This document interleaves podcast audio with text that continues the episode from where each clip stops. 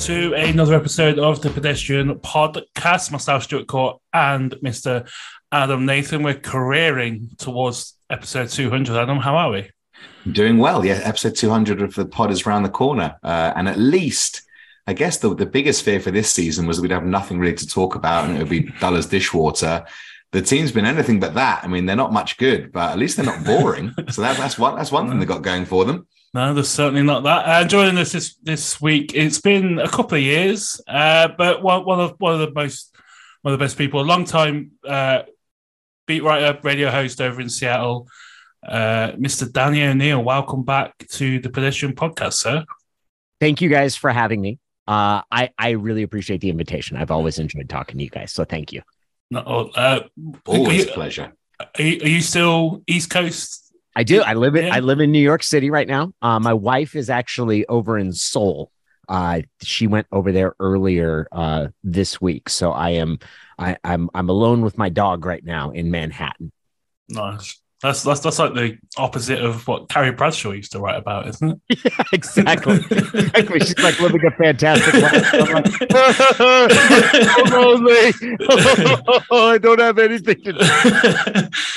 uh, so the uh, the Seahawks um, went to the uh, the South New Orleans. Uh, one of the road trips I really want to do when the Seahawks uh, have the Saints on the road and on the schedule. They they they come off our shores, landing them back on their shores, and um, ran well one one person in particular ran all over us. Adam. Yeah, I mean, I would argue that it's quite hard to call yourself a serious NFL team if Taysom Hill scores four touchdowns against you. I think if you have like a 10 commandments of what it's like to be a real team, I reckon number three or four is thou shalt not let Taysom Hill score four touchdowns against you. Uh, Danny's ruefully shaking that head of yours. Uh, I have a feeling you've got a take on that one. Yeah, he also recovered a fumble. Oh my goodness.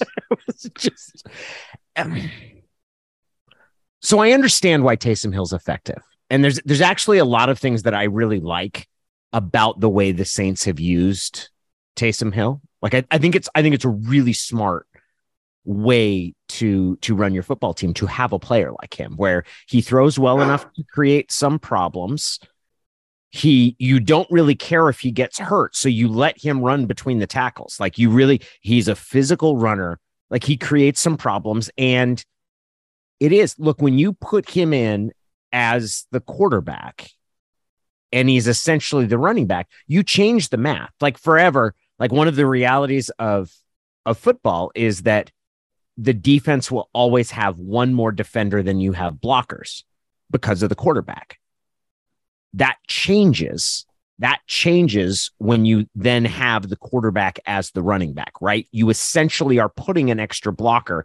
So it changes the the array of of, of blockers that you can put out in front of him. It changes the gaps. Like I understand all of that.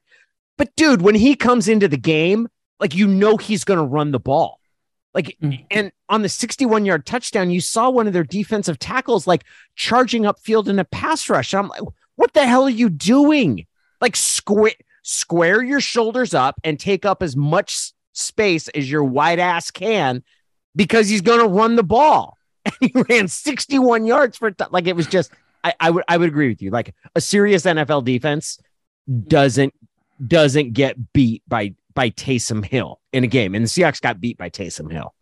Yeah, because I mean, ev- everything else was kind of it was it was it was like a repeat of what we saw in Detroit with probably a, a- at least a, a less effective quarterback in Dalton. I mean, I think Goff threw it around the yard more than uh, Dalton did, but everything else apart from those that well, yeah, Taysom Hill's plays was. Yeah, it's just a repeat of everything else. When it just we had just much more glaring um, glaring uh, nuisance on Sunday. And the Saints have a good defense, and Seattle's offense looked really good. Like I will, I will raise my hand and say I was like Captain Cynical over Geno's game against Detroit, where I was like, he looks good. I think it's really encouraging what's happened. The way he played against New Orleans, I was like, wow, like Hmm. that's that's impressive. And I'm not somebody who's get who's who's all carried away and like, oh my gosh, he might be the long term quarterback. It's a possibility. Like, I still don't think that's the most likely outcome here. But they their offense looks really good against a, a good defense. Like New Orleans has a good defense. Like it's their offense that's god awful. Oh, yeah. they got beat by that god awful offense that was using the the, the, the, the one trick pony where they allowed to have three tricks. Yeah, uh, but uh, like Geno makes this three, maybe four throws on Sunday. Geno, the touch, like the touchdown to Tyler in the fourth quarter is incredible. It's absolutely perfectly placed, and like we got used to kind of seeing that in the early part of the the the Broncos quarterback's time in Seattle. But um, here. uh, but like, it, it, and the one to the sideline was it to DK on the sideline where he floats it. The DK touchdown, like DK immediately off the line is waving his arms, and for for the first time in DK's career, possibly the quarterback sees him and puts it on a plate to him, and um, yeah, like this, this he's properly like we had no expectations for any yeah. of this outside of week one. We were like, whatever happens, happens, but this is it, like I think the, our, our, man Mike Dugar wrote today. Like the Seahawks have got a decision to make, probably a lot quicker than they expected to make a decision on that position. Adam. Yeah, I mean it's we huh, the Geno thing is fascinating because there isn't when you dig deeper as much money in the you know in the coffers for Seattle to spend next year. There's a lot of money locked up in not that many players. There's only 33 players that are signed to next year. I think I'm going off some stats that Rob Staton gave out. And oh, I mean, I don't want the Seals to get flaccoed by Geno Smith, basically. because ultimately, and and this is a really harsh way to look at it because Geno Smith, this is a, a, fantastic story. And if he got to the Pro Bowl at this stage or the skills competition, it wouldn't stun you. But with a cold head, you need to look at this process and saying, what takes us to being a championship team? And I don't think that Geno Smith is a championship quarterback. I do think maybe if, you know, the ball drops in the right way and you close one eye and squint with the other, he might take you to a 10 or 11 win team consistently. But I kind of feel, Danny, that the way the NFL is now, that this sort of pride that there once was of being a consistent 10, 11 win team of going out in the playoffs, well, you give yourself a chance every year. That doesn't strike me as the best way to approach things anymore. I, I think with, with the level of parity there, there is in the NFL now, you're almost better off saying we're going to capitalize on our two years of potential and then maybe have a dip and then go back and have a dip. And that's not the Pete Carroll way. But I just worry that getting too bogged down, not bogged down, too sort of wrapped up in the Geno story might lead to some hot headed decisions that actually handcuff the, you away from the greater goal here, which is rebuild a championship winning team. I'm going to Geno Smith and his agent will hate to hear my approach.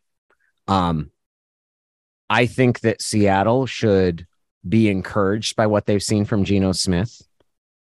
And I don't think there's a single thing that can happen this season that should make them not draft a quarterback in the offseason with one of those first four picks.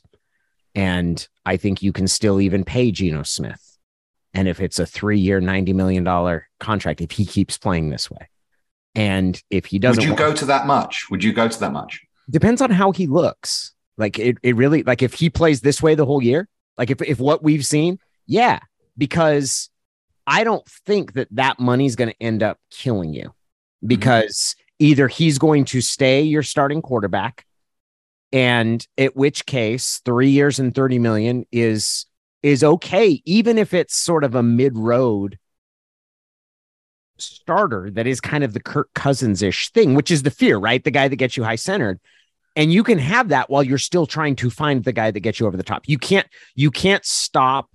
There's nothing that Geno Smith will really do this year. And honestly, over the next couple of years, that should make Seattle stop being very aggressive in trying to acquire and find a young quarterback who will be the guy of the future. Like they sh- they should be looking at that. Now, up until this point, I would have said that they should use two of their first four picks on quarterbacks. Like I am all in on the idea that like that the NFL teams are really stupid when they when they start kind of boxing themselves in. Seattle has four picks in the first two rounds. I don't if if this way went like I thought, and Geno Smith and Drew Lock both look to be like it's like Charlie Whitehurst, Tarvaris Jackson, like they're not the guys. It's like draft two quarterbacks and let the best one play. Like, and if the one guy doesn't work out, at least you've got another guy that's developing in your system that's ready to go. Rather than okay, we're gonna put it out like we're gonna we're gonna have to wait and hold our breaths and and and and hope that this is the guy because when you draft a quarterback, you know at the end of year three, right? Like end of year three, you have a pretty good idea by the end of year two, but you know at the end of year three. So I, I would I would echo everything you'd say. And if Geno wants to force the decision and say, like, you have to decide whether I'm your franchise quarterback and a long term contract, I'm like, well, we're going to franchise tag you then. And you that's a lot of money on a one year deal and you're really not going to play. Like, no, you're going to play. Um, I, I think Seattle's in a really good position, but they need to be disciplined about it and and say that no matter how good the Geno Smith story looks this year, you can't there's nothing that can happen this year that should make you believe you have quarterback figured out to the point that you stop drafting guys and pay him the four to five year you're our made man franchise quarterback. You're our quarterback of the future contract. Is there any part of you that, let's say, this form goes on for eight, nine, ten weeks? I don't know when the deadline is, which is going to be a précis to what I'm about to say. And Josh Allen goes down with an ACL. Is there any part of you that would deal Geno Smith and just try and take what you can get, given that you probably don't think he's the championship winning quarterback? Because there's part of me that wonders if he's going to say, "Well, I want thirty million dollars a year," I'm not sure I would touch that personally. But that's that's you know people have their opinions on that. I don't know. Like, I, I'm not. I don't want to tank this season. I'm enjoying watching them be competitive, and I think being competitive is important. It's good for mentality for the young players and making free agents want to come. But again, I'm really trying to come at this from a I want the trophy back in my hand as quickly as possible thing. No, I would not trade him mm-hmm. because because the assets that you get for him you're that is a couple years down the road and i just i don't i don't see that being a viable approach. There's not a lot of of track record that points to when teams do that that it that it helps. It's not the same as basketball. And even basketball i think that can be fleeting. Although now there's the seven foot four guy that everybody's going to suck deliberately for this year. Um, but Cleveland's a good example of that. Like there is a cost with a very, very unclear upside, even when you get all of those. There's value to having Geno Smith. Like there's, I think that's very clear, right? There's a value to having a guy that has more upside than I anticipated. And it buys you time and development and it basically gives you the opportunity to play to i look at quarterback development as a, a comparison to poker where you're evaluating the number of assets that you have like how much are you betting on this hand and what are the, what is the likelihood of that hand's success the benefit with quarterback development is you can play multiple hands at one time and most NFL teams are too cowardly to do that because they get caught up in this. We have to get out the, the, the holy oil and anoint our franchise quarterback. That there's this big sort of this this coronation that goes on, and once you do that, everything in the franchise becomes about preserving that guy's confidence. One of the reasons the Seahawks are in this spot is because they never drafted quarterbacks because they knew that what that would do to Russ. I think that that was the right decision because I think, I mean, God knows how mad he was when they went and looked at another quarterback. but it set them back because essentially you were you were starting from scratch at that position. And the the model the best way to do it is clearly what Green Bay did for years with Favre. And then that's kind of how they ended up with Rodgers. Um and it hasn't worked out with Jordan Love but man that's the way you want to do it. Yeah, I think I think my thinking with that question was whatever Geno got paid this year, if if he asked to double it, I think I'd, that would probably be my limit to what I'd want to pay him. And then yeah, like like it's like the, the years on that as well. But it's like yeah, you you, you take you instead of looking at four, five, six pick Uh-huh. for quarterback, you're now looking at like the 40s, maybe even the 70, 70 odd picks, like people like Sam Hartman come into the conversation if they continue playing how they are. He is at work, Wake Forest, but like he has changed the conversation for the team and for himself, which obviously was probably the one thing he was trying to do. It's the one. It's probably the the reasoning behind what was it the they they tried to write me off and I didn't write back kind of quote. That's that's that's the basis of all of that. That is kind of he he he knew what people were saying about him because well one because he um what's it he searches his own name on Twitter I think Yeah, he does. a couple of years ago. Yeah, I don't I've like been- that. I've I been don't on like the end that. of that. I've been on the end of that. Let me tell you. Isn't um, that weird when it happens? yeah. Like when you're like, oh, dude, oh, oh, you're seeking it out. You're seeking it out.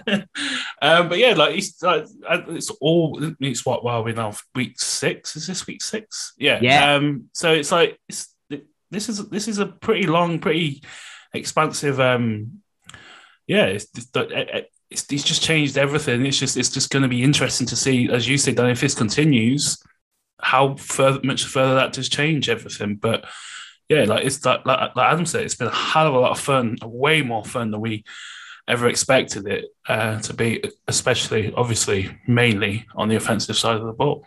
Yeah, the defense is just a tire fire. I are they gonna I think they gotta go back to their old defense. Like I honest to God do. Well, Sherm, Sherm said on his podcast on Monday, like he literally said the words, "I'm going to go and have a chat with Pete. He needs to go back." Like he, he like, Oh God, so great. uh, I'm going to go and have a chat with a guy who's had a system for 45 years and tell him to change his approach. It's yeah, I, I know, I know he's like changed it up with Clint Hurtt, but um, yeah, Danny, do you know what the deep? It's funny talking about T- Taysom Hill. For me, was kind of the perfect person to come in and expose the issues because he is basically a chaos ball player. And when I'm watching Seattle on defense, this is a I love a ham-fisted analogy. So you know, let's let's uh, carry on. If you ever go like and see a show on Broadway or like down in London here, you know when one of the actors stumbles on a line a bit Mhm. and you're sat there for the whole of the rest of the show just on edge like someone's going to fuck the line up someone's going to make a mistake. That's what watching the seahawks defense feels like to me this year after 10 years of just clean like they may have been bad at some point but at least it was clean and organized. Does that make any sense? It feels to me right now like they've not learnt their lines properly but they're on stage. Yeah, I, I- will say this. So, uh, is it is about a month ago now? We went and saw the Music Man on Broadway. Mhm. Uh, production. Hugh Jackman uh, is is is performing as as Harry Hill, the traveling salesman who brings the band to River City. Um, there we saw a series of flubs. The mayor's mustache started to come off mid scene. Hugh Jackman got the giggles. The the kid that has the lisp, he flubbed some of his lines. And it was really fun. Like everybody was kind of into it. You're like live theater. Like the Seahawks flubbing their lines is not fun. no, no- I mean, it's fun this for is, this is fun- not adding to my enjoyment. I was like, oh, this is this is what it seems to be. I think maybe the uptight London audiences get a bit more freaked out by flubs on stage than the uh, happier, like clappier New York Yeah, style. where. America's like, oh yeah, we're seeing authenticity. I think everyone just sinks back in their chair over here a little bit. but yeah, there was a point. I'm not going to remember the specific play. No, I am. It was Cordarrelle Patterson. He had like a 41 yard run.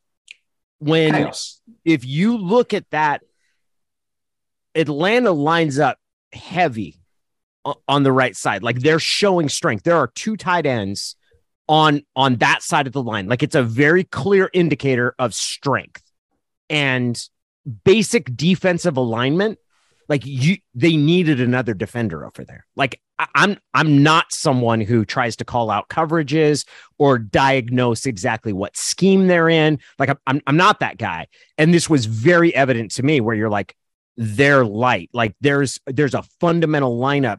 They don't have enough humanity on on the left side of of the ball because of how it was. And then not only that, but the two deep, the two tackles, the two tackles that are there, or I guess they're calling one of them an N now, but the two the two fattest guys on the defensive line both push the opposite way, like away from the strength. And you're like, you guys were just screwed from the get go, and that's exactly what you're talking about, which is they they are goofed like that. That's that's just inexperience, and that's not having a linebacker that's capable of recognizing it in in real time and inexperience with the scheme. So it is like th- there there is some of that that we're seeing, and the I don't think they're going to switch back, but I I definitely think Pete is going to become more involved. They're they've got three chefs right now on that defense. There is Clint Hurtt, who basically coaches the front seven. Um, Karl Scott is the guy that coordinates the defense, and then Sean Desai, who's the assistant head coach, is kind of the person who's in charge of of, of pulling it all together. And Pete sees his role as head coach when it comes to scheme as largely fixing problems. Like that's what a head coach, head coach sets sort of the tempo and controls the culture and fixes the problems, has has systems in place to fix the problems. I think the defense will get better. It's profoundly disappointing how poorly they're playing at this point and does make me ask the question of whether they had a massive miscalculation. We brought up the question of of trading Geno. This past offseason, there was the question of when you traded Russell, are you starting over? And if you were starting over, you trade Tyler Lockett and you trade DK Metcalf instead of signing him. If the the way the defense has played has made me wonder if they made the wrong call there and should have moved those guys to get assets because I thought I thought they had a baseline of, of talent that the, the defense was going to grow from. And it, and it appears that this defense is absolutely starting from scratch. And that's pretty inexplicable at this point. It, it's it, on the defense though. It kind of feels like the same. The O line is a good example where going into the season we had no we had question marks really over the two rookies because they're rookies, and on the defense it's obviously the same with Coby Bryant and and Tariq Woolen, and a somewhat and and tried doesn't much mileage in the tank and Michael Jackson as well. And then you've got Boye Mafe up front. But the, the disappointments on both the O line and the defense, from what I can see, to my very untrained eye, is the guys who have been there a while. Is the is is is the middle three on the O line with the Stent Austin? Oh, yeah, he hasn't been there a while, but Gabe Jackson is probably yeah. one of the biggest disappointments on, on, the entire team through five games. And on the defense, Quandrare's missing a few tackles. Yep. Um, you've got Jordyn Brooks just doesn't, and Kobe Bar- Kobe Kobe Barton, Cody Barton, Cody Barton, uh, Brody Carson, as we named him once. We had no idea who he was. Um, like they're the guys who are like when you watch it and you see missed tackles or you see like just running down into where where the player once was. It's the guys who you're probably more assured about heading into season, and that's kind of a bigger disappointment than anything else. Is that the guys who are new here and the rookies and like both like Abe Lucas is playing out of his mind. looks really good for a was it fourth round pick or whatever it was.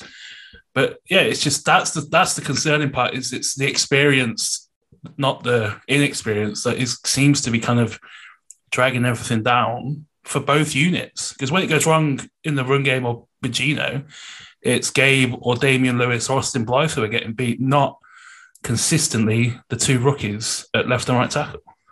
Yeah, the, the rookie tackles. Like the good news, the good news for Seahawks fans, beyond just Geno Smith, is that look, it looks like they got a pretty good crop of rookies. Those two tackles, and and Tariq Woolen looks like a legit real deal. Like I biggest upside since since Sherm? Well, I guess Bobby's 2012, but like he's got star potential that way. Like it's it's the first time in a while where I felt like okay that that that guy could be one of the best players at his position in the entire league.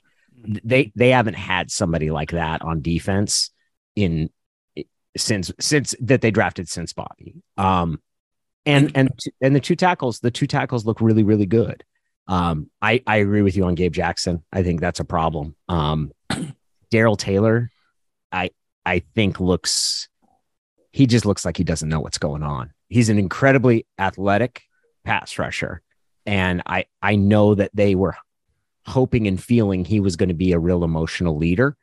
And, and I think I spent three days during their mandatory mini camps and got to see things. So I got a better sense this year of how the team was feeling about players.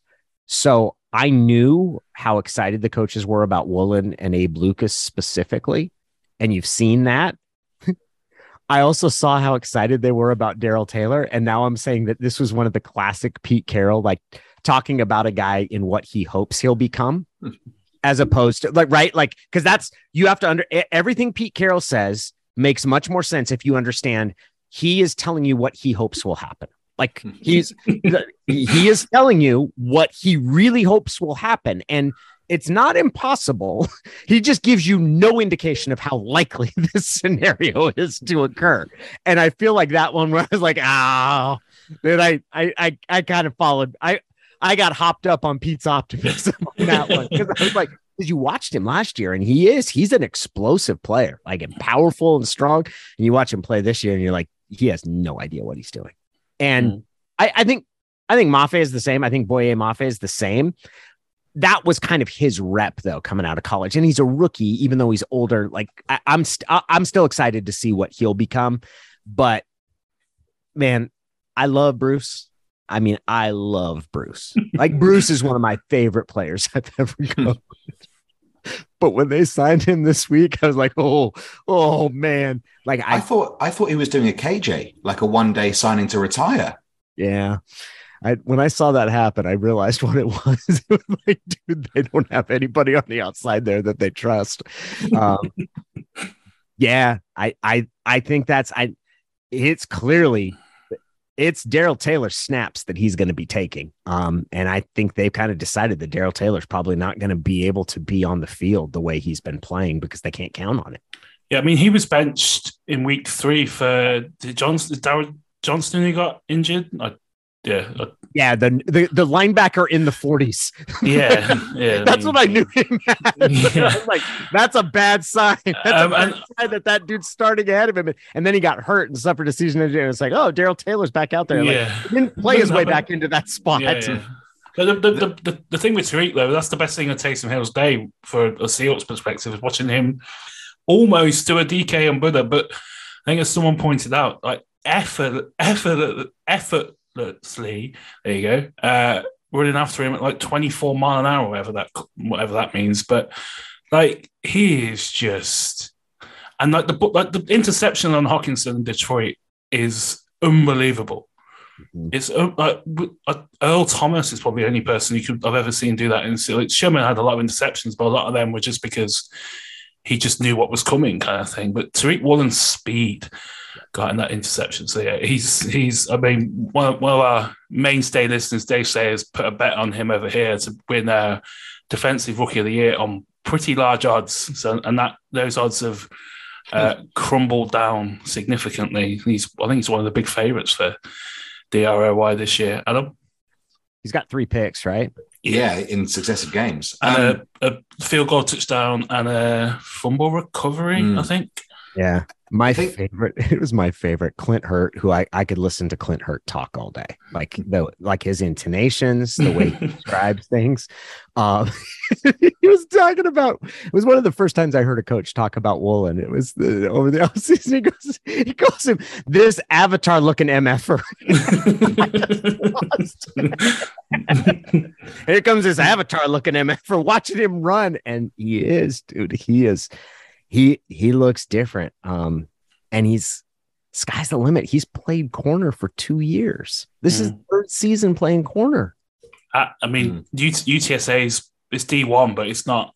It's, it's, it's not facing much, is it?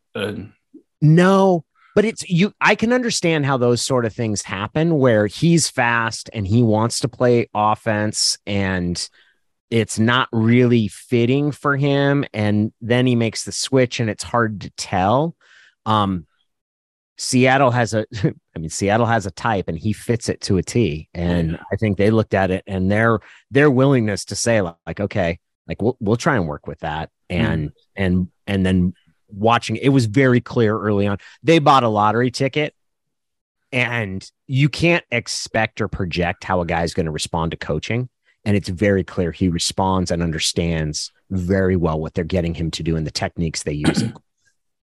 I think if you were trying to write the story of the post LOB Seahawks, the nadir of that would end up being the 2021 draft. And I guess that's probably the the focal point of where it all has kind of ended up bottoming out and hopefully now rising. I mean, basically the picks from that draft end up being Jamal Adams, Dee Eskridge, Jamal Adams, Stone Forsythe, Tre Brown, and Gabe Jackson, and I think Stefan Sullivan. And ultimately, you have to pay the piper at some point. Like you cannot just flunk an entire draft class. And I wonder now if we're looking at this defense is this is where we're paying the piper, or is it a case of schematically, like in my mind, and I don't know shit about shit, but I think I watch enough to kind of know what's going on. Jordyn Brooks, Darrell Taylor, and Poona Ford are not bad players, and they're certainly not as bad players as they look right now. Mm-hmm. Is this perhaps a schematic thing that look in the same way as the team's rebuilding, the defense is rebuilding, and we're going to take our lumps in the wins and loss records from a macro standpoint and from a micro standpoint. The defense is going to take a bit of time. It's probably the kind of thing that takes two training camps to sort, not one. Or is it a case of like in the last few years, the defense has started badly every year, but last year it was millions of yards, but they weren't giving up touchdowns. And you're like, well, if they can just change that, they can get back on track. Doesn't feel like they're there at the moment. But do you see that as a schematic thing, a player thing, or just a case of, as I said, like 2021 was so bad that eventually, you know, the chickens come home to roost? When they made the switch, this switch and and how successful it was going to be put an awful lot of faith or stock or pressure on getting speed from the two outside linebackers. Like to go to a formal 3 4, which they've always had tweener personnel. Like they've always basically played a 4 3 with 3 4 personnel. And now they are in an actual 3 4. And they they needed, and that's why that's why Mafe was picked. And he and Taylor were going to be that that you had elite speed and they both do have elite speed. And and what what we've seen is between that and some of the inside guys not playing that well it's really exposed and put a lot of pressure on the tackling which then has not been good. Um so i don't know what they're going to do long term and and some of that is based on i don't know how convicted pete is on this switch. Um it's not the template that he knows and is most familiar with but him him making the decision to switch it up i think was kind of like hey what i've always done isn't the best way to defend people in this league now. Like with with the proliferation of passing and basically the the the pete's never blitzed that much like that's and his his mo has always been like keep everything in front of you and just keep making them do it do it, do it, and they'll make a mistake before we'll make a mistake.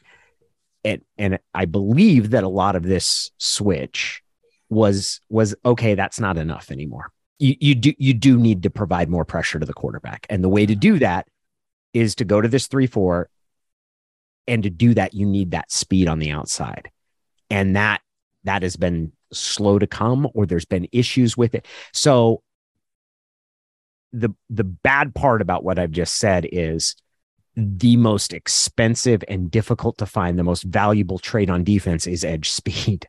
Like that's that. I mean, that's that's why those dudes get drafted. Like defensive ends are are the second most valuable position behind quarterbacks. So they do have high picks. They do they do have four picks in the first two rounds, but I, am not sure what they'll do. I, I, I think I think what you're saying makes a lot of sense. Of like, hey, don't don't overreact to a, a flaw here because there's been a lot of change. And I, I, I believe in the coaches. I think Sean Desai and Karl Scott are really, really sharp dudes.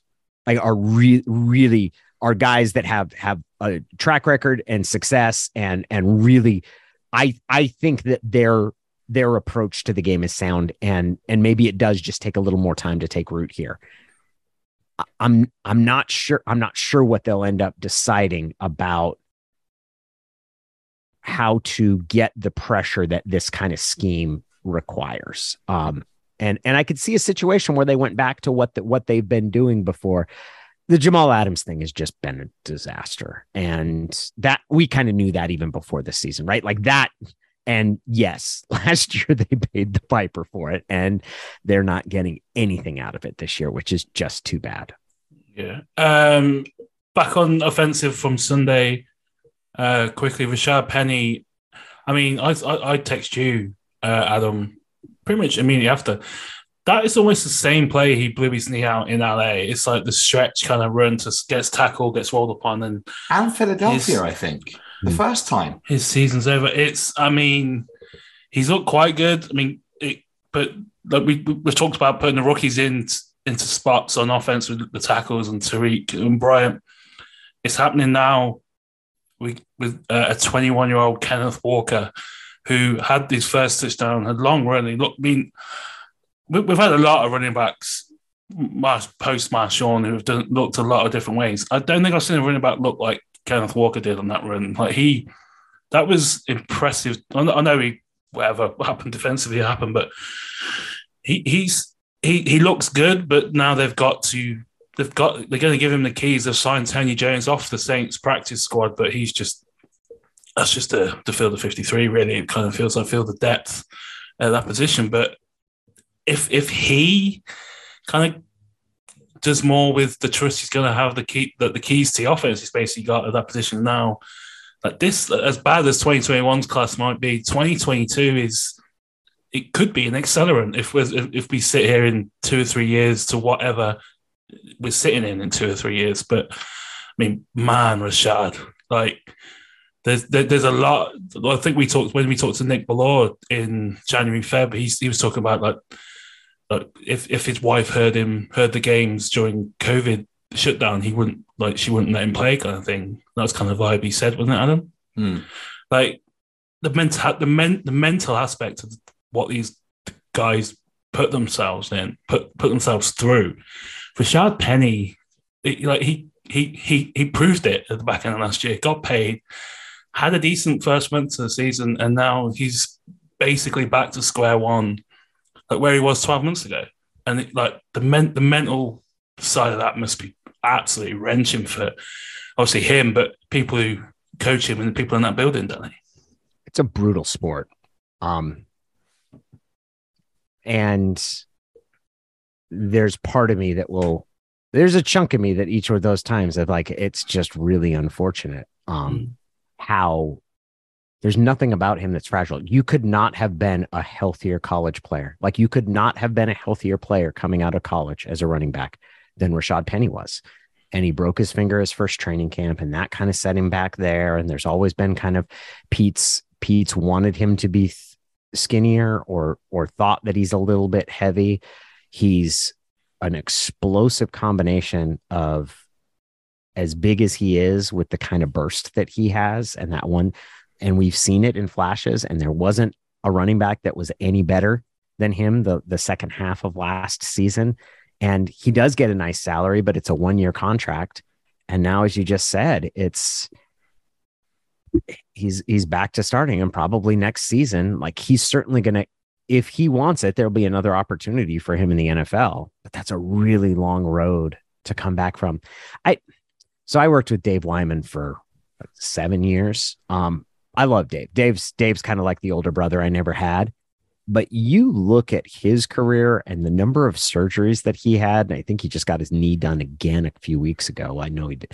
Um, it's a really, really brutal sport, and injuries play and have such a profound and sort of unforeseen, unforeseeable impact on a guy's future. I'd say the same for Jamal Adams. Like, mm-hmm. is is Jamal Adams injury prone?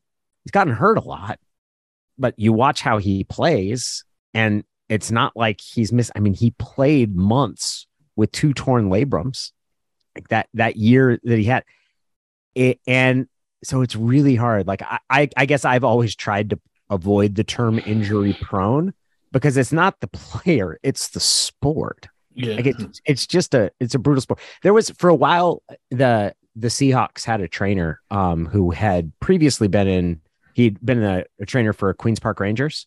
Mhm. Um and Dean Riddle was his name. I love Dean. And and he talked about kind of the difference in how conditioning and sort of the training staff works and in in in in professional football this isn't with the Seahawks it's the NFL and it's it's the sport in general like the churn that happens in a, in a given year and how many guys get banged up and move through that roster it's jarring when you compare it to to soccer. And it's not just the nature of the sport but it's also the way the player's health is valued and how someone with a strained hamstring or a sore hamstring there's more precaution taken because of the the downtime of that injury. And play, players are treated more disposably in in American football. And it's it's really hard. And it's an incredibly affluent sport like guys that make professional football get get paid a great deal and it's also incredibly costly when it comes to their their health and how their bodies get used up yeah It's tough for you to know how to approach talking about a player getting injured. Obviously, you've got the. I feel terribly sorry for him. Needless Right. to say, I'm not. I'm not an idiot. Uh, it sucks for the team. Not that that matters overly, but I, I was listening to a podcast, uh, like a general NFL podcast, and uh, one of the guys was saying that you know it. It's becoming borderline disingenuous when on red zone someone gets injured and like the music drops and they drop their tone by three octaves oh, terrible mm-hmm. news, there's an injury. But let's get back to this massive hit that's just happened here. At, at some point, it, it's it's it's kind of the way that the money wheel churns, unfortunately. And it, it's it's shit to say it, but I don't know how else to rationalize it in myself because we're as bad as anyone because we watch it rapidly for 25 weeks of the year and we're desperate for it to come round. And unfortunately, injury has become a dispensable part of the lives in which we live. I'm, I'm sorry to get fairly existential here, but I think you kind of have to take a step back and look at it and say, well, this is just what's going to happen unless they make market changes to the game. And I, I don't really know what the best way to, I'd love to speak, you know, we'll, have Nick back on at some point soon. I'd love to talk to him about how do players want us to view injuries without being disingenuous? oh that's an interesting question yeah Because I, obviously, Yeah. you know, yeah you know, quote, quote retweeting with six prayer hands emojis. Well yeah done. no Like, there's great. yeah what's the word we use now performative like Yeah. performative has become this huge sort of uh, I, I only ever see it on twitter and it's really accurate like it describes it um I guess all we can do is celebrate players getting contracts and then go from there. Yes but even then that's weird because like you talk about here's be something that i would say is hypocritical about me like i'm hey i feel bad for rashad penny and the fragility of a player's career this offseason my opinion about what seattle should do is a one year contract at a pretty healthy salary because that position demands injury. And and that's like that's sound that's a sound business approach, right? Like from Yeah. a from And no one should castigate you for having that opinion because this is part of the sport that we follow. right. But it is, but there's this hypocrisy of it. I, I found myself struck with with Tua's head injury and Mhm. how everyone reacted to that. Um I I think it's pretty clear he should not have gone back into that game, and that was stupid. And it sort of exposes this hypocrisy there. But there are three competing things that are happening. There is, on the one hand, players, and for years I did a freelance job for the Sporting News. Like, so this was back to I, it, when I was working at the Seattle Times. It even goes back to when I was covering the NBA. And part of it, you would do this anonymous poll, and you would ask players a series of questions. And every year for, for the NFL poll, uh, two of the questions would be Are you concerned about the long term effects of head injuries from your sport? And then the another question would be Would you knowingly conceal symptoms of a concussion hmm. to continue playing? Every player always said, Yes, I'm concerned about it. And I did, never had one player tell me that they would not hide hmm. symptoms of a concussion. There's a couple guys that I know who have told me how they beat the concussion test.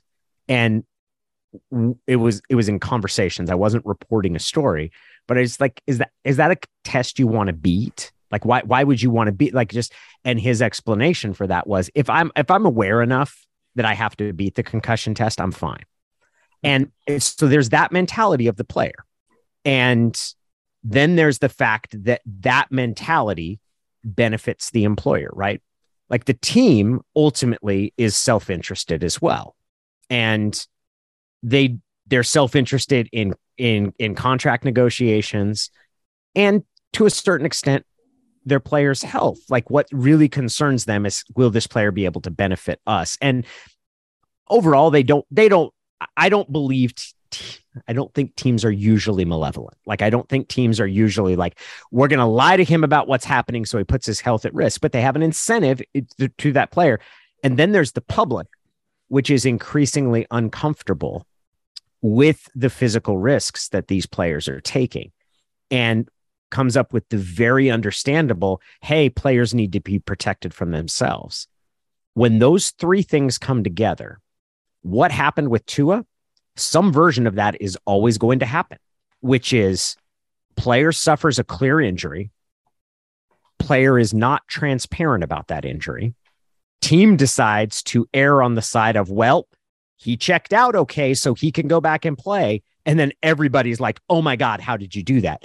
And and the NFL's response to these things is to say, like, the process was wrong, right? Like that's how we got the the the the independent neurologist. It was after Colt McCoy in 2011 gets obliterated on a Thursday night game, so it's this prime time game. Everybody sees him concussed. He ends up missing a play, going back in after he was clearly concussed on this hit by Harrison. Like he, he was not okay to play. And afterwards, everybody's like, "Oh my god!" So then it's like, okay, we're going to have a neurologist on the sideline, an independent doctor to evaluate the guy to make sure that the team doesn't just say, "Well, we didn't we didn't think he was concussed. We didn't see it." the exact same thing is happening with this. And and I suppose it's like a, an incremental improvement, but there is something about that intersection of the player's willingness to play, the team's desire to have them play, the public's discomfort with them playing while injured that I kind of think is irreconcilable. And it's just so every so often you're going to have a very clear head injury that doesn't get treated properly. And then everybody freaks out about it and are like, oh my God. And it's a failure of process. I'm like, it's not a failure of process. It's a result of the inherent contradictions of how we view and handle player health in this sport. Yeah, I, I, feel like we also, as fans watching, cannot even get close to the mindset that a player has to get into to go out on the field and play. Mm-hmm. And when a player's in that mindset, the last thing they want to do, if they're even vaguely conscious of what's going on, sorry, conscious is a poor word to use in that scenario, they want to play. And yes. The, it kind of transcends into the Davante Adams push. Yeah, he's probably so hyped up that you know I know that people on Twitter want to say, "Ah, oh, it's a disgrace." I don't think we can even begin to rationalize the mindset these guys have to get themselves into to put themselves into 100 car crashes a game. And so I do have to sympathize with them in, in certain things like that. Um, it feels like the the sport itself is at a bit of a tipping point, and I come to it as what having watched it for a decade and kind of seeing the the rise of compa- faux compassion, let's say, from the outside in. Yeah. Uh, and I wonder how it's going to go from here. Uh, yeah, I have the same question. I, I wonder how it's going to go. I I love I love watching football. Like I that that is part of it. There is a chunk of me that is uncomfortable with it. I really respect and admire football players. I know in my heart of hearts, like the absolute number one core belief I have is that players should have control of their health should they be allowed to play football? Yeah, I think so. No, I know so, but it's also a youth sport as well. Like I like I, I like boxing, I like UFC, and we allow those sports to happen, which are clearly dangerous. Hmm. But it's different, right? Because we kind of understand those are combat sports, and the idea of having a guy no longer fight because he's concussed, you're kind of like, well, there's there's a whole different sort of criteria that's used there of he has to actually be technically knocked out.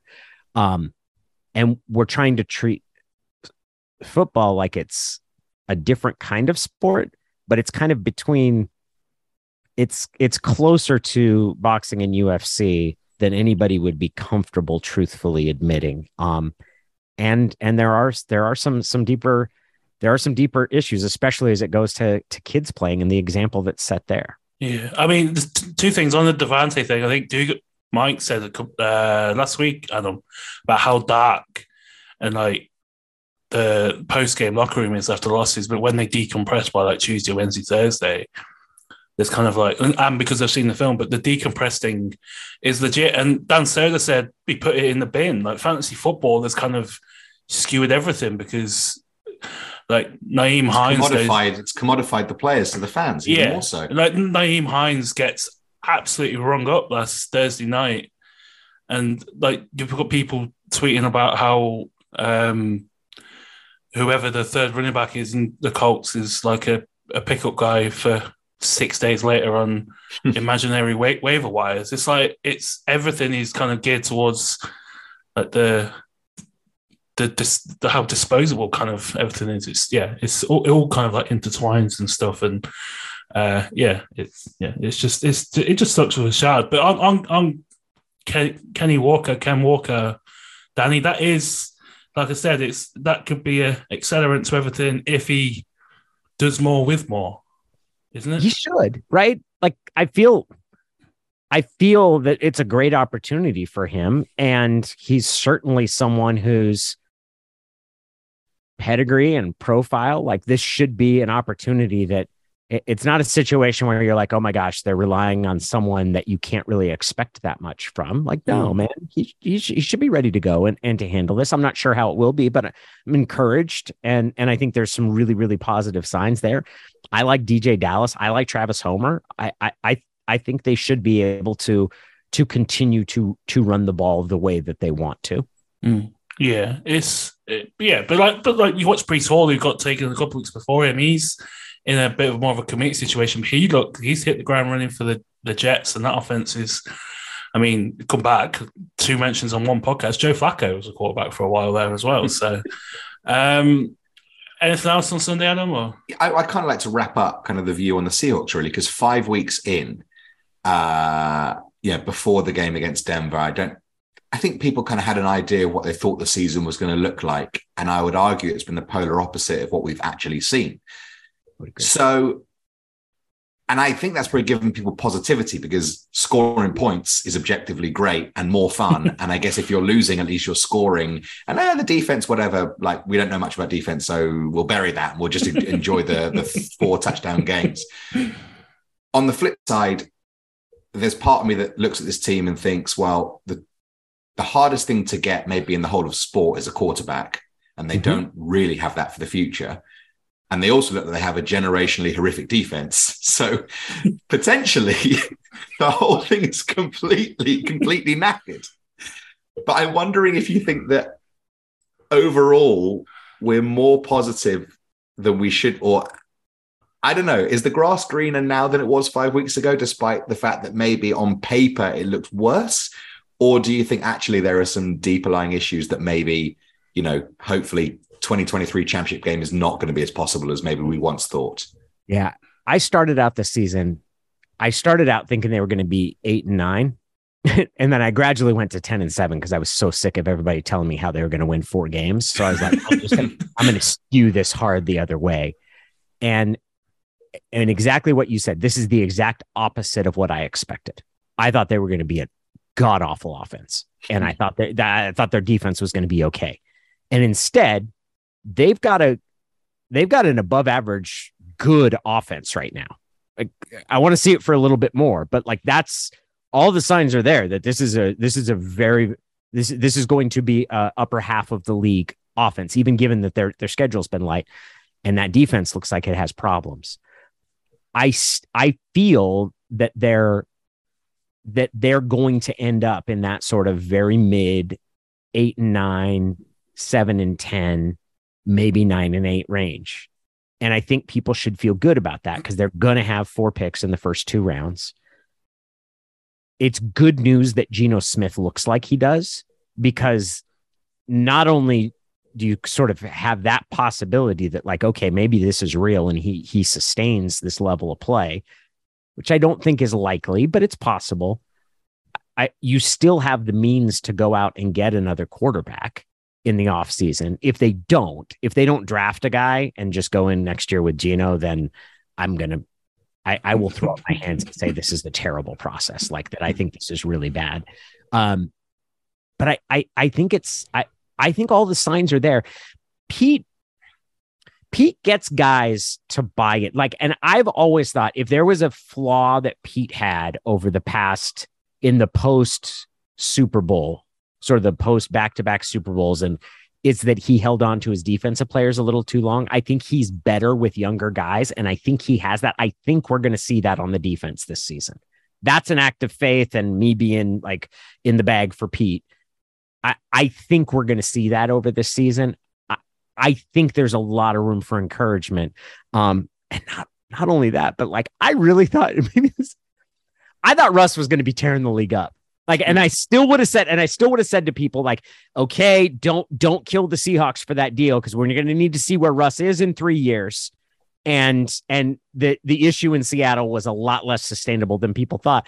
And instead, it looks like you're like, oh my God, like Seattle got out from under that. Like they got so that that's probably skewing my my perspective a little bit. Like I would say that I would say that I'm as optimistic as I was when the season started, just for dramatically different reasons. Hmm. Yeah, I mean, I think it's. I, I, definitely was fine winning week one and just, just, just having a merry for the next seven, 16 weeks. Week one was, yeah, was this podcast Super Bowl, Danny? To be quite yeah, absolutely. How have, um, you guys, how have you guys handled post Russ? Uh, well, if you haven't noticed, we don't say the name of the Broncos. I know. I saw that. That's how we handle Denver's, it. Denver's That's how we handle it. That's how we handle it. That's how Are you guys getting it. satisfaction out of it? Oh yeah, like you guys, like would do you do you watch? Do you watch? No. Like I, I would say I watch. Have I watched them as much? Yeah, I've probably watched the Broncos as much as I've watched the Seahawks this year. The, the fascinating thing is that our like British culture and British sports fandom deals in Schadenfreude like mm-hmm. no yeah. one else. So I think the levels of enjoyment that Stu and I are getting, and maybe the whole of the UK fan base, is exponentially higher than in America, where you know, oh yeah, we might win the trade, isn't it fun? Whereas we are probably hammering him and think it's completely hilarious to see. Like we revel in people's faith. If you leave my team, I want you to be horrific and fail and embarrassed. There's like, I don't want a Ring of Honor ceremony. I don't want him to come like, and actually, I don't, I keep saying this, I don't think there's going to be the appetite for that in 15 years' time. I just don't see it the way in which his personality is just not intertwined with the city in the same way that some of the others were. It, maybe, maybe he'll come back groveling, but I just don't, for me, there's a fissure there between the relationship between player and city that I don't think you get from players that come back and get their flowers. For me, it's just like, thanks, you were great, we're done. So for me, I'm I'm enjoying every part of it. It's very possible what what you said will happen. Sean Shaun Alexander's getting inducted into the Ring of Honor, and Shaun has that sort of relationship with Seattle, where I mean, he's the only MVP in the team's history, but he's fourth or fifth favorite player off of that team. And I, like, there's nobody that thinks he shouldn't be in the Ring of Honor. There's nobody like, ah, oh, why are they putting him in there? But he's not. He doesn't. He doesn't resonate. Like, and and it's possible that Russ that that, that Russ won't. It's also possible that Russ won't be in the Hall of Fame, which mm. I was. I'm surprised to think that, but I if he doesn't become an elite quarterback again, like he he he's not getting in. Like that's that's not going to happen. I don't think. Yeah. Um, there's pl- there's players that we've been lucky enough to speak to Stuart and I that if they get their ceremony, I would be looking at flights to try and be there in the stadium. Yeah. If the ceremony was happening in my back garden for Russell Wilson, I'd close the curtains. I love it. I mean, I mean that. I, I, I, I will say this because I and I've always thought that I'm a little bit because I'm bitter. Like I definitely I have great. Yeah, you're one of us. Yeah. So, and I realized I realized it most poignantly when so I'm a Golden State Warriors fan. I have mm-hmm. been since I was like 10 or 11, and they came and played the Trailblazers in my little podunk town in Oregon. And the war the Warriors were awful for like 20 years, and they've been great, like just unbelievable, like one of the happiest discoveries. Like they're a blast. And when they got Durant, it was kind of unfair because they're they're winning and they have the most talent. I was like, it wasn't really that much fun anymore. And by that point, I'd realized I was like, I hate the Thunder more than I like the Warriors. like the year before they got Durant, that the the Warriors came back from a 3-1 deficit against a Thunder team that was out like the Thunder had their number. Like they the the Warriors were done that series. And and Clay played off his ass in a game 6 to force a game 7 and they and they beat him and it was just this epic choke choke job. And I was like I was so much happier by that that when the Warriors lost in the finals to the Cavaliers, which should have been this dagger. They won, uh, set the record for victories, and it doesn't really matter because they didn't win the title. I was like, dude, they they destroyed the entire city of Oklahoma. Like Oklahoma City was done. Durant left. Like this is the greatest season that I've ever witnessed. I'm like, I am a bitter, bitter bastard. Oh, yeah. I mean, Adam, I'm not too sure if you know anything about hating other another a different team more than you like your own team. I, sure. I think that's right in my wheelhouse, Stuart, as you well, who you, well. Who do you, who do you, who do Spurs hate most? Arsenal. Oh, really? Okay.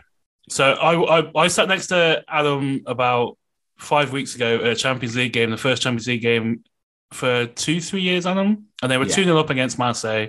And the first thing they sung was Are You Watching Arsenal? not not like not like any goal, song about the goal scorer or the manager. Are you watching Arsenal? I loved it. Uh, I have enjoyed the the Ted Lasso manager for Leeds. I kind of become a Leeds oh, fan, which see, is terrible. Oh, um, you've, yeah, you've you've yeah you've you've you've preempted. And there's there's some issues with it. There's some issues with it because they're owned by the Niners too. Yeah. Like, mm. But uh, uh, I kind of like it. and, and the the American manager is such a tool. yeah, yeah. You've you've you've preempted my bid. I was going to like hope uh, help get you to help us lead an intervention and get yeah. Let's get on with the bins. Back to, no, no, no, before, before we get to the bin, you just mentioned Shaun Alexander. You covered the team during this yes. time there.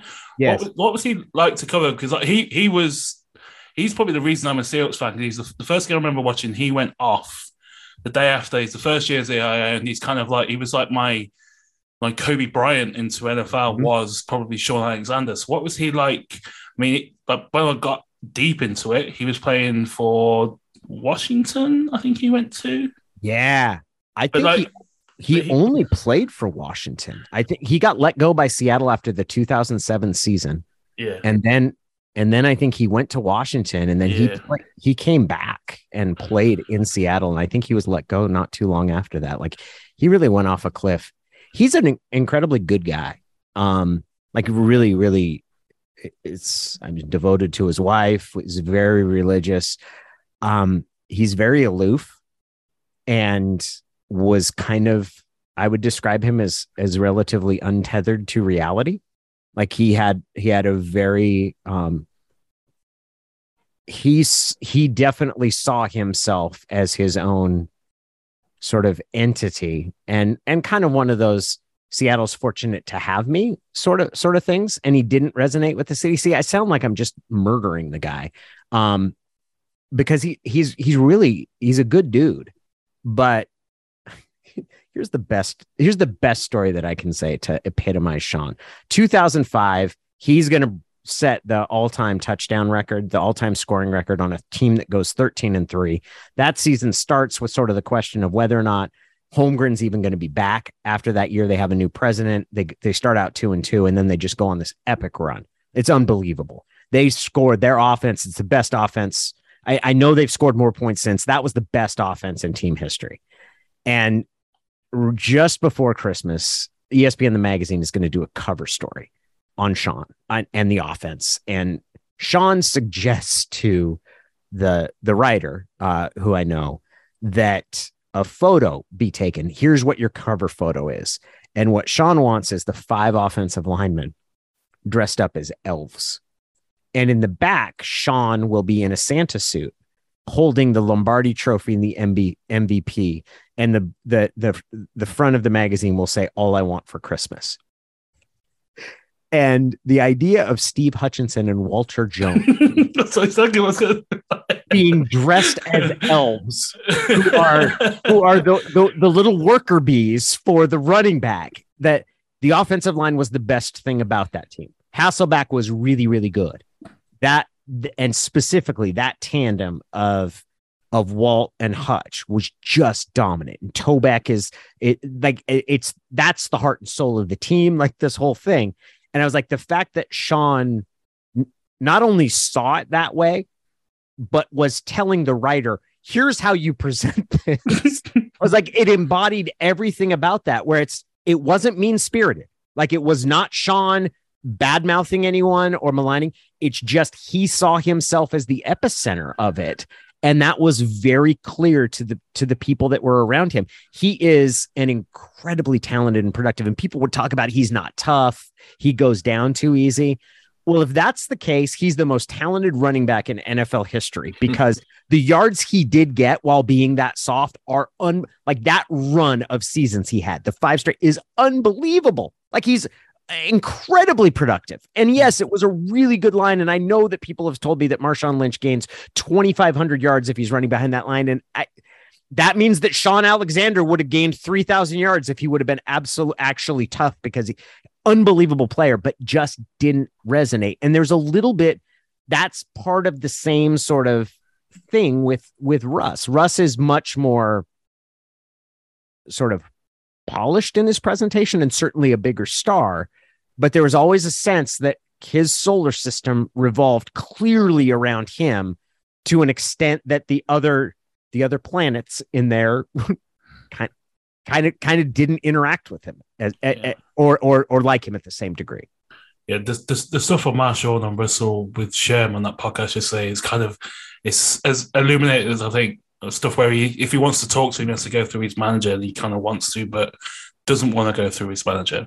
So Marshawn was one of the guys that I would say really kind of stuck up for Russ. And in the sense that, like, there were some guys on that team that did not think Russ was very good. Like, there's, and Sherm is clearly one of those people, right? That thinks yeah. he's, he's a, he's an okay quarterback who got put on a, a, a team that, and he was kind of this young growing player. Russ is a better player than Sherm thinks like that that is is very evident to me and Marshawn was always someone like Russ's dog, like Russ is tough, like Russ. When they had that game against Houston, it was like week four of 2013, and they end up winning that game in overtime. Sherman has a pick six to, but there was like Marshawn was like, Russ, you're to have to take this over. Like there was, there was always a degree of respect. And I, I think Marshawn, and I think even with the trade thing and how that came down, I, I think, I think even guys that really went to bat for, for Russ feel they, they they kind of feel that showed what Russ was really about. Yeah, yeah. And that uh, if no one's listened to it, who's listened to this, go and find the Sherman Sean podcast. It's it's absolutely brilliant. Two of the the best people, and definitely the two white whales of the pedestrian podcast as well in terms of guests mm. as well. Uh, right, jump into the bid. I'm going to start. Uh, Danny's already spoiled mine. As as as a Leeds fan, apparently, come come please, please, please, please, please, please, come and get your boy. Come and come, come and come, come and pick him up because nah, I can't.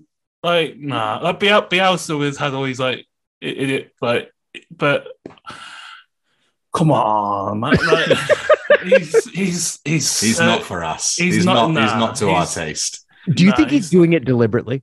Yeah he's kind of trying to troll, right? Like and take some of the pressure off of his own players. Like that's kind of what I've I've tried to think. Like he's not really this insufferable, is he? I don't I, I don't think, honestly I don't there's there's so much marginal gains that can be achieved in soccer by being like that and maybe getting into a referee's head. And honestly, I just think it's just maybe you get a throw in your way or a corner or a penalty because the refs just can't be bothered with you. So they just give you one they just give you a call uh, just to get you off their back. I think there's there's part of it like that, and and also if if you become the story, obviously you know with the pride comes the fall. But if it does take all the pressure off your players, it's, it's not bad process, I suppose. It was. So my brother is he was kind of the first on the Leeds bandwagon, and we were pretty into i think was it the first match when they did they play wolves and there was kind of the shout mm, there was the exchange yeah. with the the the the tall is he Italian? The Italian manager Portuguese Portuguese, Portuguese yeah because there's like the the clash that was at the end. We were like, oh yeah, we like that. Like more recently, we've been like, yeah, I don't know. Like maybe if they put him in a suit and stopped him wearing his tight jeans, like he'd be a little more understated. like, like maybe if we made it like they made him wear a tie, like it would be a little less. Like, because he's he's doing too much. Like, Is it- be doing. It- it's a long season. If you start at level Yeah. 10, you haven't got many places to go from there, unfortunately. There's there's there's also a manager um, who joined all the Queen the Queen's uh, tributes and minute silences and everything they did, who walked out of the uh, tunnel in a suit, did all the tributes and stuff, walked back into the dressing room and got put a tracksuit on. That was funny. But yeah, but that, that wasn't surprisingly that wasn't Jesse Marsch. That was uh, someone who's taking uh, blood money from the Saudis. Um, yeah. Uh, God. uh, any anyone anyone for the bin? Well, I mean, I, I literally for the bin is my old laptop, and this is the first podcast of 196 that I've done with the new one. So hopefully that comes good. So it's it's literally in the bin to my old laptop, but I don't think that's quite in keeping with uh with this. You know, uh, Danny, I quite like to get a little bit of a contentious one with our guests every now and again, and your old mate Paul has got to go in the bin for this Astros loving. I I he he he got the unfollow. I unfollowed him today. There was a video about Yordan Alvarez's home run that was one step too far for me. And my people in Seattle mean too much to me to allow this baseless trolling to find its way into my timeline. So he got the big red X and he's in the bin. I appreciate that and and, and, and endorse and endorse that maneuver. There's there are rules for sports bigamy, and he's been Paul's, Paul's been put into a difficult spot because Yeah, yes. he's navigated. Here would be my objection. Once you dump a team, you can never pick up that team again. Like once once you do that, like you you don't you don't get to take them back. I'm I'm not I'm not as adamant as I used to be about the inability to change teams. Like I used to really be like you can either cheer for the team that your dad cheered for or you can cheer for the team that you grew up in the closest geographic proximity to or have a very very valid reason to to cheer mm-hmm. for. And that's really about it. Like and the all the other ones like you can love them as much as you want but they're always going to be like a tear down. I'm less dogmatic about that. But he broke up with houston he did it he did a whole video about it and like this sort of moving on and found new love like you can't go back like you can't go back and so i i i i, I totally i totally support and and and endorse that one Well, he can go back from Houston, but he cannot get out of the bin. no, uh, So, Danny, hey. Danny, are you sure until, you're? until I issue him with a get out of bin free card, he is he cannot get out of that bin. So let that be a lesson to you. Anyone. Uh, Danny, are you sure you're not English? Because everything you just said about proximity and growing up with what your dad's team and stuff, that's kind Spot of on. like why I'm wearing this, why Adams uh, goes to Tottenham Hotspur every every other Saturday and Wednesday night. Are you sure you're not like in- English, sporting wise English?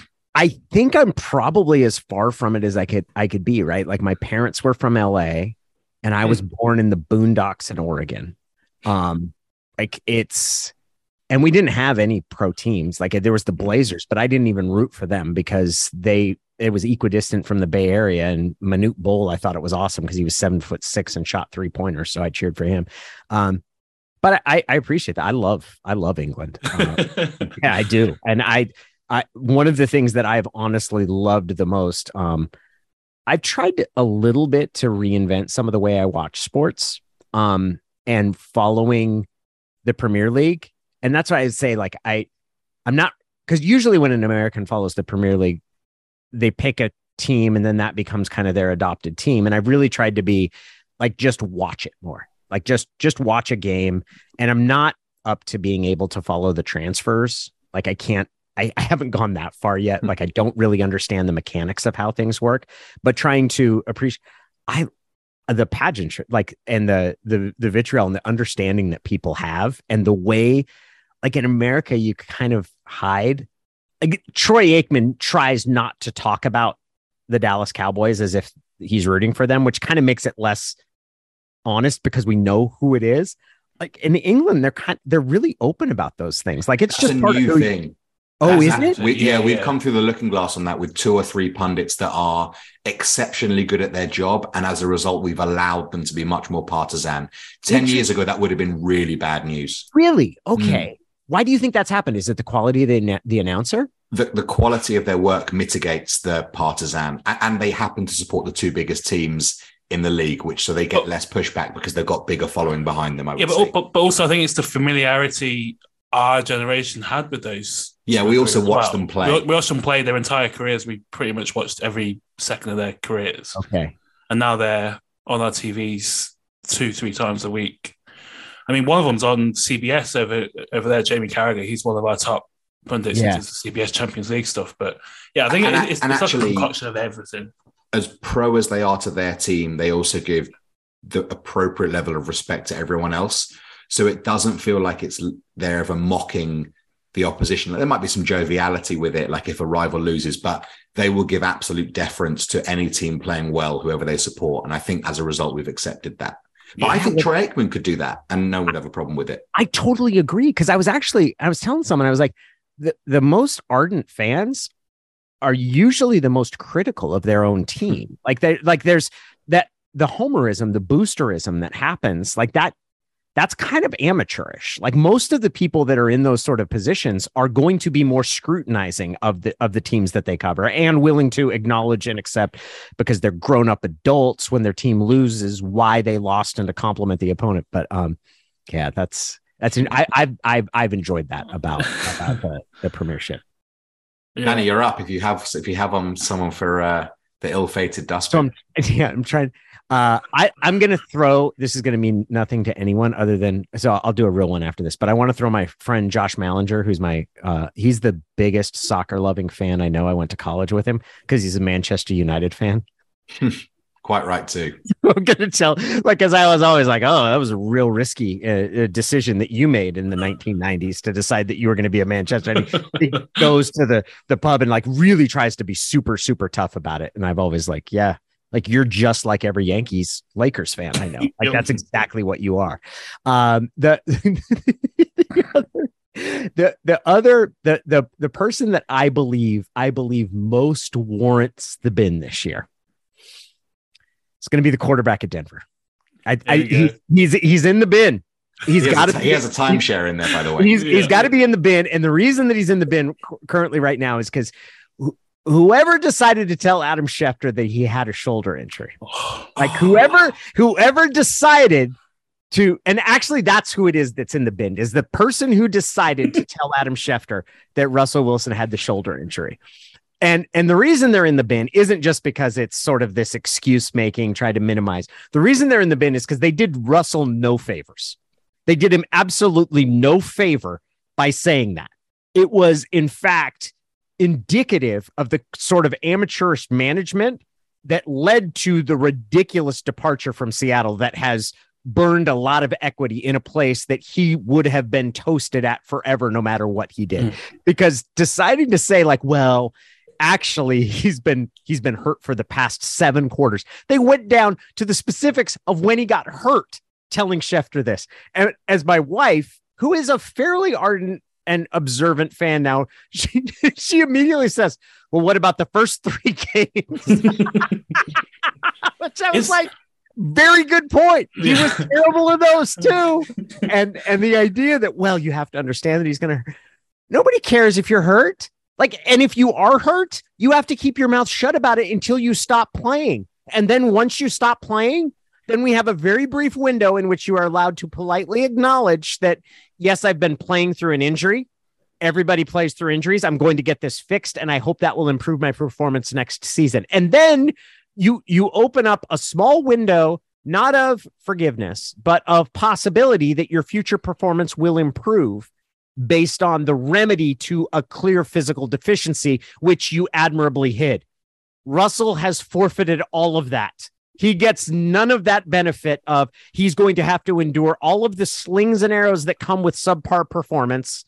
And once it comes out, if he's like going to have surgery or whatever it is, nobody's going to give him any benefit of the doubt about it. Colossal stupidity. Mm-hmm. No, it's it, it's like the scene in The Office. I've used this reference twice today, which is strange. Um, when Michael Scott declares bankruptcy and just stands in the middle of the office and screams, I declare bankruptcy. It's kind of like that's what he's doing. Like, he didn't do anything. He doesn't no, change anything. At all. You've, you've, you've, you've made your intentions. Yeah. Like, yeah, it's. Is he not going to play this week? No, he's going to play this week. Like, But yeah, and every every player out there, every teammate, I guarantee you, like they look at it like this is like, you, you're hurt. Are you playing? Then you're not hurt. Like you you you don't you don't get to go out and say I I suck because I'm hurt. Like if you're going to do that, you have to keep your mouth shut. Like it's a very clear understanding of, and if you are hurt, everybody that matters will know it. But declaring it like this is trying to engender sympathy, and players will have none of it. yeah. Like like I said, like we both said, loving it. Absolutely. loving it. I declare As- bankruptcy. Uh, My shoulders It's, Uh, uh, it's, it's love a it. bit unfortunate. I mean, the entire NFL insider game appears to be dominated by uh, my tribesmen. Um, and uh, you know, people think that us us Jews like control the banks and control the media and control the lawyers. We don't control anything, but we do unfortunately control the NFL insider game. And if you want to obliterate that, like I'll take it. Like I don't need that association with my good people. We're fine. You know, Kanye, I promise, like we're we're good people, but you can have them. You can have them. Yeah, it's been a bad week for for all that stuff. So I, had, I need to try and bring a bit of mirth to it because it's been so upsetting seeing some of the stuff. But yeah, the Schefters and Rappaports and Silvers, like I, I I don't want I don't want them on my team if if, if I can avoid it. No. who, who, who was the NFL player you we found out who was is it AJ Dillon is Jewish? Is that the one we found out? Yeah, I think I think he is. He's Oh, really? automatically the greatest ever Jewish athlete. It's great to have him. That's yeah, fantastic. I- I'm sure it's I- I found out it was a couple years ago. I found out that on my mother's side, it's my mother's father hmm was Jewish, and he he he didn't reveal that. Like he We'll take you.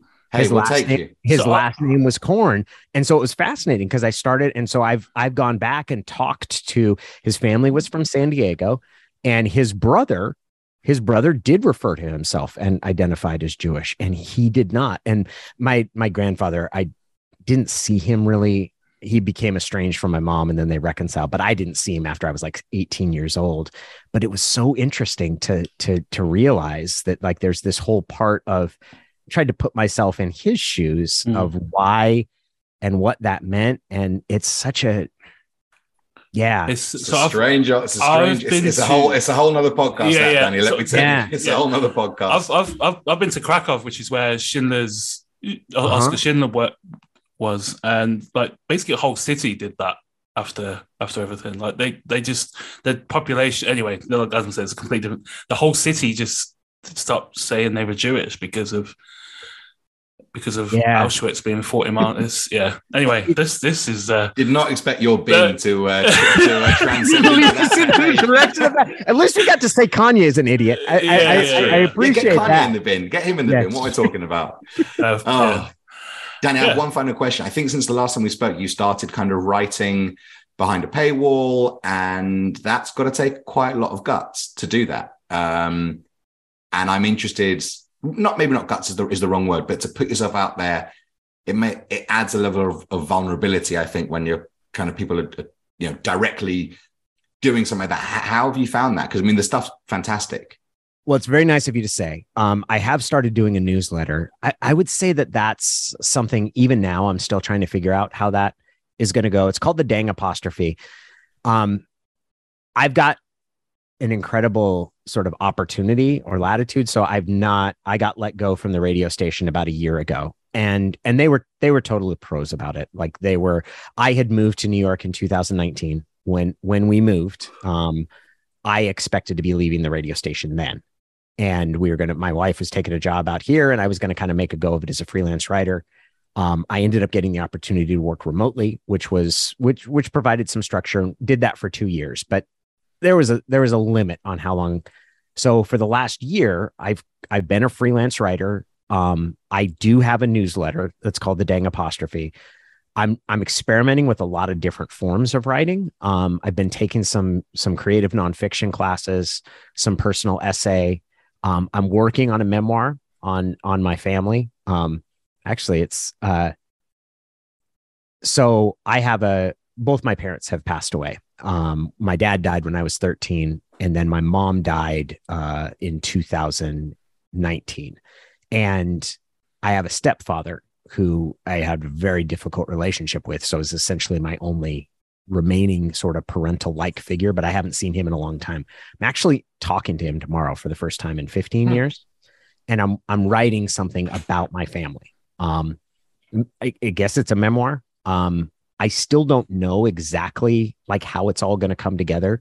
Parts of it are going to appear on the newsletter. Um and I'm and I'm planning on on trying some some different things. It's so the short answer is it's actually very fun and I'm enjoying the opportunity to experiment. Brilliant. It's weird because I my my life has been covering sports. So I live in New York. The people who have followed my work previously followed it based on Seattle sports. And I'm trying to write about something like new types of subjects and more personal and less sort of it's not sports journalism or not always. So trying to find the right mix of how do i provide some of it? Like how much do i still want to write about sports? It's very exciting though. Um, and i've experimented with a lot of different stuff and i'm excited to see what happens going forward. Um, in terms of a podcast and and i am gonna i am gonna be writing a series of, of things not only on my family but also on trying new things. Um, how do you become a beginner again? So i'm learning a series of activities like i'm learning to surf. Um, i'm playing baseball again and so all of these things are kind of a, a, different so i have these different writing projects that was way more a long meandering answer than no, that's great. great. i'm pleased we get to plug the plug the newsletter because yeah. it is great so, some great stuff on there so i'm, I'm kind of continuing yeah and and experimenting I I'm, I'm pretty excited about where it's going to end up going, even though I don't know quite what the shape is going to be. How how like how how quickly did you how did you find or how quickly did you transition from being on? I mean, you're on the Seattle the Seahawks beat, you're on the Seattle sports beat for like two decades. Yeah, yeah, 15 years. Yeah, like and then oh, like you said, you're thousands of miles away. You were yeah half halfway equidistant between there and here, pretty much. But how, how, how quickly was that transition from doing that every day, having to talk about um, the miserable Mariners teams and the the obviously as fun as that those Seahawks teams would help to not like having to do that every not not having to be on that hamster wheel every day for your like yeah because of your profession. It's very different. Um, and there's a tendency that I've had to slide back into the habits of writing about sports like a sports journalist, right? Like of writing about the Seahawks, like I did for 15 years, and trying to remind myself or say that, like, okay, I, I don't really want to do it that way. Like, I want to find a new way to do it. Yet at the same time, I have people that I maintain connection with and still want to follow what I'm doing, that that's kind of what they want to. So finding the right mix, I think has been has been challenging. Um, it's been exciting to to think about writing in a different way um, and and really learn there was a discovery that i had uh, one of the first classes like longer classes that i took about creative nonfiction um, the initial review like the teacher came back and she's like well the first in the first thousand words of this you kind of give away the whole plot of the story with me and my stepdad and, and my family she's like you've got to pace it out and I and I was kind of like, huh, I don't really know what that means, and I that must really, fly completely in the face of writing about sports. 100 percent. And so, and I came across in another book where it was talking about it was a uh, it's the guy that uh he wrote the he he wrote Dirty John, which was like a mini series about this uh con artist who was like a philanderer, but it's a guy that's been a crime journalist who's written narrative sort of nonfiction, which is kind of what I'm trying to do. And he's like, there's a difference between articles and stories. Like articles are written to convey information. That's what I basically spent my whole professional life doing. Like stories have a beginning and they have rising suspense and they have a climax and they have twists and you have to withhold and pace and all of those things. And so I was like, oh, that makes sense to me. I now have to learn to write stories. I've always thought of myself as a writer or wanted to be a writer. And so those sort of things are very hard to adapt to because you're like, I think I have this proficiency. I'm in my, I'm 47 years old. I've been paid to write, fortunately, which is incredible for, for more than 20 years now. But now I'm trying to do it in an entirely different way. Um, which is which that is hard and it is different um and it's strange but it's also it's also really fun Awesome. That's brilliant. That's, that's, yeah, that's yeah, that was awesome. Uh, I, I, I for context, I did sports journalism at uni. Well, sports PR and journalism at university. So yeah, uh, not I don't do sports or PR or journalism. Uh, yeah, that's, that, yeah. Stu's going to take over from Adam Schefter one day, and I'm going to be hanging on to those coattails. no, And I'm going to take all the credit for his rise to the top. Uh, talking of the Broncos quarterback, uh, our man Mike Dugar with the best tweet of the day, calling him Mr. Limited, uh, which is just MSD, man. Uh, yeah, uh, so where can people find every, all, all, the dang apostrophe and everything else on socials? And The be- the best place is through Twitter. yeah, Um, Danny O'Neil, all one word. Um, and if you search Danny O'Neil Substack, uh, or the dang apostrophe on Substack, um, you it, it should take you there, and you can always email me. My email address is very complicated. It's Danny at DannyO'Neil.com. I mean, yeah, it's there's some, There's a story to tell about email addresses. that Yeah. we, we yeah. we have found it remarkably easy to get in touch with people. Let's put it that way. Yeah. People that should have been much harder to get in touch with than they have been. Let's put it that way. yeah. Oh, that's your email. I could have guessed that. I didn't need to ask for it. Um, yeah. Uh, uh, yeah, but massively appreciate you taking the time. Yeah, thank you so um, much. Interrupting the end of uh, Mariners game two at the Astros, which uh, you probably saw my reaction to the end of it during one of your answers. But they get a home game in Seattle for the first time in 21 years, and that's going to be quite a scene this weekend over in Seattle. Uh, Arizona at home on Sunday. Uh, Oh yeah, I completely forgot about that. It was such a nice time. I forgot we had another game. That's, yeah, that's, that's the whole point of these of uh, getting guests on. So we don't have to really talk about what may be coming down the road. But Danny, really do appreciate it. And as we said, I think you said last time, it's obviously a lot easier now post COVID. Whenever you head over this side of the pond next, you have to hit us up and Please do. we'll have a few. I- I absolutely will, and you guys, you guys will have to take me to a proper football match and not just go. well, Mark. me, me and Adam have two definitions of a proper football. Yeah, there's, there's polar opposites between where I may take you and where Stuart might take you, but uh, I'll, I'll have to experience both. both will be fun. Both will be fun. yeah, there's Elite and whatever the hell it is I watch every other Saturday. Um, all usual means and methods uh, Podbean, Spotify, iTunes. I think it's still on iTunes. Um, Pedestrian Podcast, no, patreon.com forward slash Pedestrian Podcast. Sign up if you haven't already. It is appreciated the guys who have supported us on that uh, platform for the last couple of years. Uh, but yeah, enjoy the game for whatever corner of the world you watch it from enjoy Thursday night football. That's going to be uh, a barn burner, I'm sure. Uh, yeah, until next time, this has been the Pedestrian Podcast. Go.